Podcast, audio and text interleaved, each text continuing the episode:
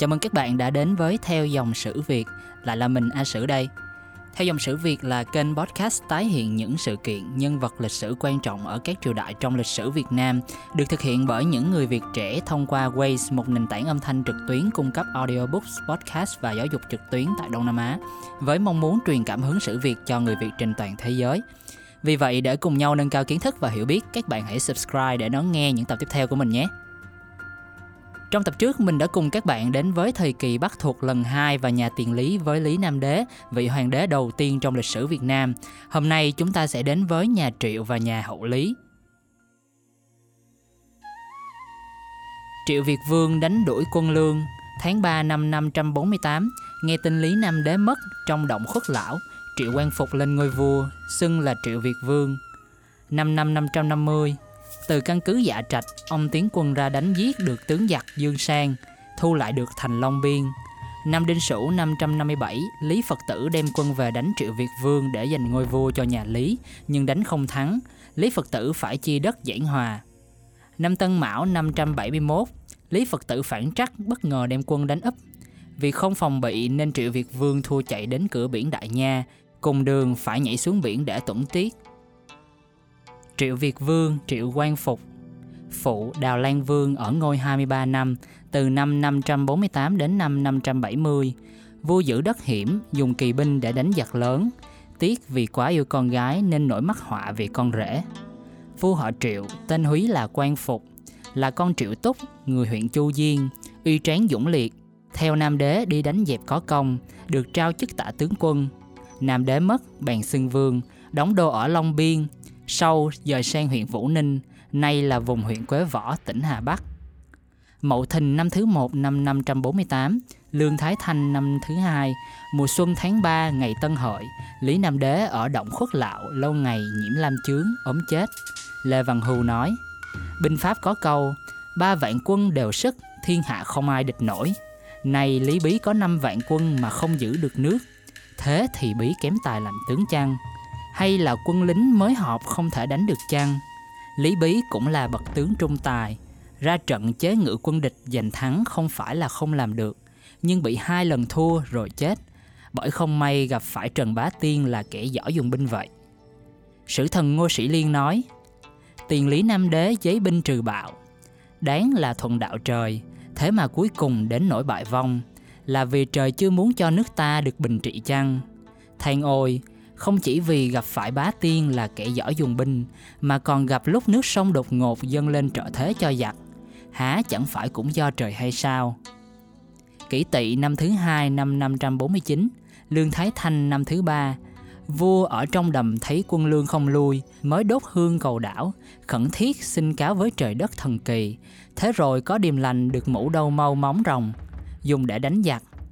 Từ đó quân thanh lừng lẫy, đến đâu không ai địch nổi. Tục truyền rằng thần nhân trong đầm là chữ đồng tử, Bấy giờ cưỡi rồng vàng từ trên trời rơi xuống, Rút móng rồng giao cho vua, Bảo gài lên mũ đâu mau mà đánh giặc. Canh ngọ năm thứ ba, năm 550 Lương giảng văn đế cương Thái Bảo năm thứ nhất. Mùa xuân tháng giêng, Nhà Lương cho Trần Bá Tiên làm uy minh tướng quân giao châu thứ sử. Bá Tiên lại mưu tính cầm cự lâu ngày Khiến cho ta lương hết quân mỏi thì có thể phá được. Gặp lúc nhà Lương có loạn hầu cảnh gọi bá tiên về, ý cho tỷ tướng là Dương Sàng đánh nhau với vua, vua tung quân ra đánh. Sàng chống cự, thua chết, quân lương tan vỡ chạy về Bắc, nước ta được yên, vua vào thành Long Biên ở. Anh của Lý Nam Đế là Lý Thiên Bảo ở đất người Di Lạo, xưng là Đào Lan Vương lập nước gọi là nước Giả Năng, một quốc gia tồn tại đồng thời với nước Vạn Xuân của nhà tiền Lý trong lịch sử Việt Nam. Trước đó, Lý Nam Đế đánh ở động Khuất Lạo, Thiên Bảo cùng với tướng người họ là Lý Phật Tử đem ba vạn người vào củ chân. Trần Bá Tiên đuổi theo đánh, Thiên Bảo bị thua bèn thu nhặt quân còn sót, được vạn người chạy sang đất người Di Lạo ở Ai Lao. Thấy động giả năng ở đầu nguồn Đào Giang, đất phẳng rộng màu mỡ có thể ở được mới đắp thành để ở. Nhân tên đất ấy mà đặt quốc hiệu. Đến bây giờ, quân chúng tôn làm chúa xưng là Đào Lan Vương. Ất hợi năm thứ 8, 555, Lương Kính Đế Phương Trí, Thiệu Thái năm thứ nhất. Đào Lan Vương mất ở nước giả năng, không có con nối. Quân chúng suy tôn Lý Phật tử lên nối ngôi, thống lĩnh quân chúng. Đinh Sửu năm thứ 10, Lương Thái Bình năm thứ hai, Trần Vũ Đế Tiên Vĩnh Định năm thứ nhất. Lý Phật Tử đem quân xuống miền Đông đánh nhau với vua Triệu Việt Vương ở huyện Thái Bình. Năm lần giáp trận chưa phân thắng bại, mà quân của Lý Phật Tử hơi lùi, ngờ là vua có thuật lạ bèn giảng hòa xin ăn thề. Vua nghĩ rằng Phật tử là người họ của tiền Nam Đế, không nỡ cự tuyệt, bèn chi địa giới ở bãi quân thần, nay là hai xã Thượng Cát, Hạ Cát ở huyện Từ Liêm, cho ở phía tây của nước. Phật tử dời đến thành Ô Diên, nay là xã Hà Mổ, huyện Từ Liêm. Xã ấy có đền thờ thần Bát Lan, tức là đền thờ Nhã Lan vậy. Sau Phật tử có con trai là Nhã Lan, xin lấy con gái của vua là Cảo Nương, vua bằng lòng, bèn thành thông gia, vua yêu quý Cảo Nương cho Nhã Lan ở gửi rễ. Canh dần năm thứ 23 năm 570, Trần Tuyên Đế Húc đại kiến năm thứ hai, Nhã Lan bảo vợ rằng Trước hai vua cha chúng ta cừu thù với nhau, nay là thông gia, chẳng cũng hay lắm ư. Nhưng cha nàng đâu có thuật gì mà có thể làm lui được quân của cha tôi.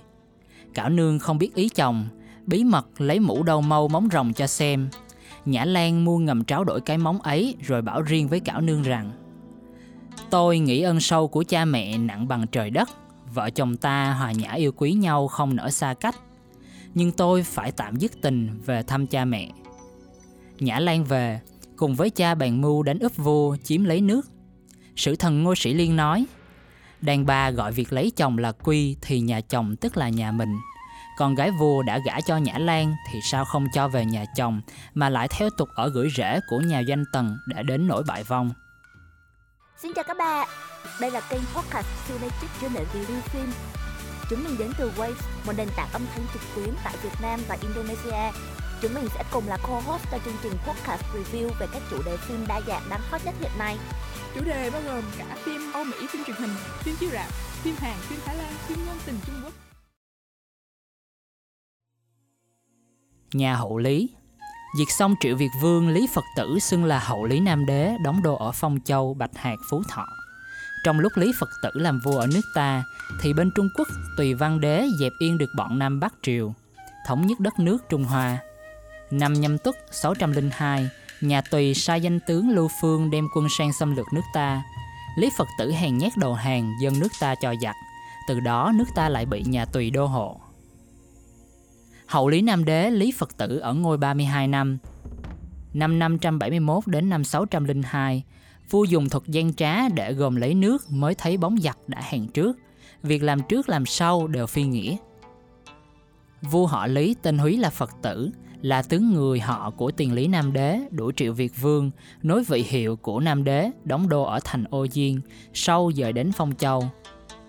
Tân Mão năm thứ nhất năm 571, Trần Đại Kiến năm thứ ba, vua phụ lời thề đem quân đánh triệu Việt Vương. Lúc đầu Việt Vương chưa hiểu ý vua, thẳng thốt đốc quân, đội mũ đâu mau đứng chờ. Quân của vua cùng tiến đến, Triệu Việt Vương tự biết yếu thế, không thể chống được, bèn đem con gái chạy về phía nam, muốn tìm nơi đất hiểm để ẩn nấu tung tích. Nhưng đến đâu cũng bị quân của vua đuổi theo sau gót. Triệu Việt Vương cưỡi ngựa chạy đến cửa biển Đại Nha, bị nước trắng than rằng Ta hết đường rồi. Bèn nhảy xuống biển. Vua đuổi theo đến nơi thấy mênh mông không biết Việt Vương đi đằng nào, bèn trở lại. Họ triệu mất nước, người sâu cho là linh dị, lập đền thờ ở cửa biển Đại Nha Đại Nha nay là huyện Đại An. Sử thần Ngô Sĩ Liên nói, lấy bá thuật mà xét thì hậu lý Nam Đế đánh triệu Việt Vương là đắc kế, lấy vương đạo mà xét thì việc ấy đã từng không bằng chó lợn. Sao thế? Là vì khi tiền lý Nam Đế ở động khuất lạo đem việc quân ủy cho triệu Việt Vương, Việt Vương thu nhặt tàn quân giữ hiểm ở dạ trạch bùng lầy, đương đầu với Trần Bá Tiên là người hùng một đời. Cuối cùng bắt được tướng của Y là Dương Sàng, tiên người phương Bắc phải lui quân. Bấy giờ vua hậu Nam Đế trốn trong đất di lạo, chỉ mong thoát khỏi miệng hầm mà thôi. May mà bá tiên về Bắc, Lý Thiên bảo chết, mới đem quân đánh triệu Việt Vương, dùng mưu gian trá sinh hòa kết làm thông gia. Việt Vương lấy lòng thành đối đãi cắt đất cho ở. Những việc làm của Việt Vương đều là chính nghĩa, giao hảo phải đạo, thăm viếng phải thời, há chẳng phải là đạo trị yên lâu dài hay sao? Thế mà hậu Nam Đế lại dùng mưu gian của Nhã Lan, vứt bỏ chính đạo nhân luân, kiếp tham công lợi mà diệt nhân nghĩa. đánh cướp lấy nước. Tuy rằng lấy được mà Nhã Lan thì chết trước. Bản thân cũng không khỏi làm tù, có lợi gì đâu.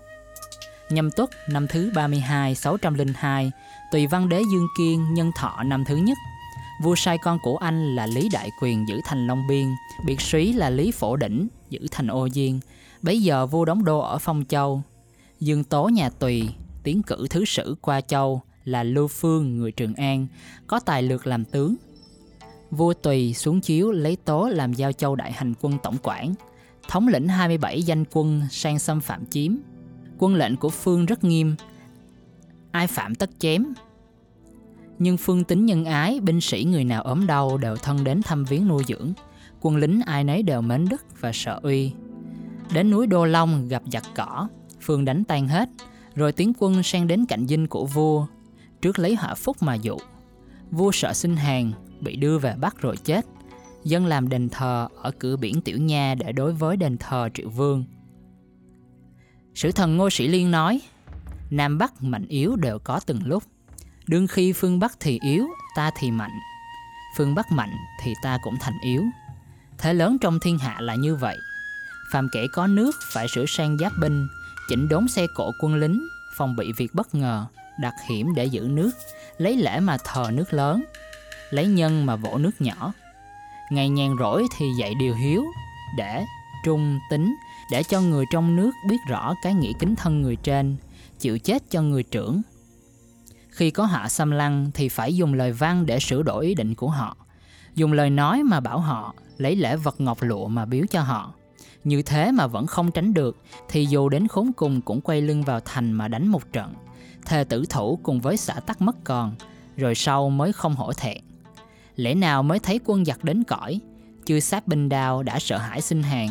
Vua đã hèn nhát mà tướng văn, tướng võ đương thời không ai từng có một lời nào nói đến. Có thể bảo là trong nước không có người như vậy.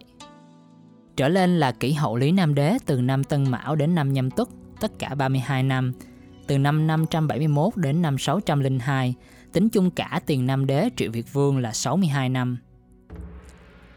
Trên đây là giai đoạn nhà Triệu và nhà Hậu Lý trong lịch sử Việt Nam. Tập tới theo dòng sử Việt sẽ cùng các bạn đến với Bắc thuộc lần 3 và thời kỳ xây dựng nền tự chủ của nước ta sau gần 100 năm bị Bắc thuộc đô hộ. Để hiểu rõ thêm về các triều đại này, các bạn có thể tìm kiếm và đọc thêm những sách ghi chép lại lịch sử Việt Nam như Lịch sử Việt Nam từ nguồn gốc đến giữa thế kỷ 20, Sử Việt 12 khúc tráng ca hay Đại Việt Sử Ký Toàn Thư. Để cải thiện chất lượng chương trình, theo dòng sử Việt rất mong nhận được sự phản hồi của các thính giả. Các bạn có thể chia sẻ ý kiến bằng cách bình luận bên dưới và đừng quên đăng ký và theo dõi những tập tiếp theo của Theo dòng sử Việt để nâng cao kiến thức và hiểu biết về lịch sử Việt Nam. Xin chào và hẹn gặp lại.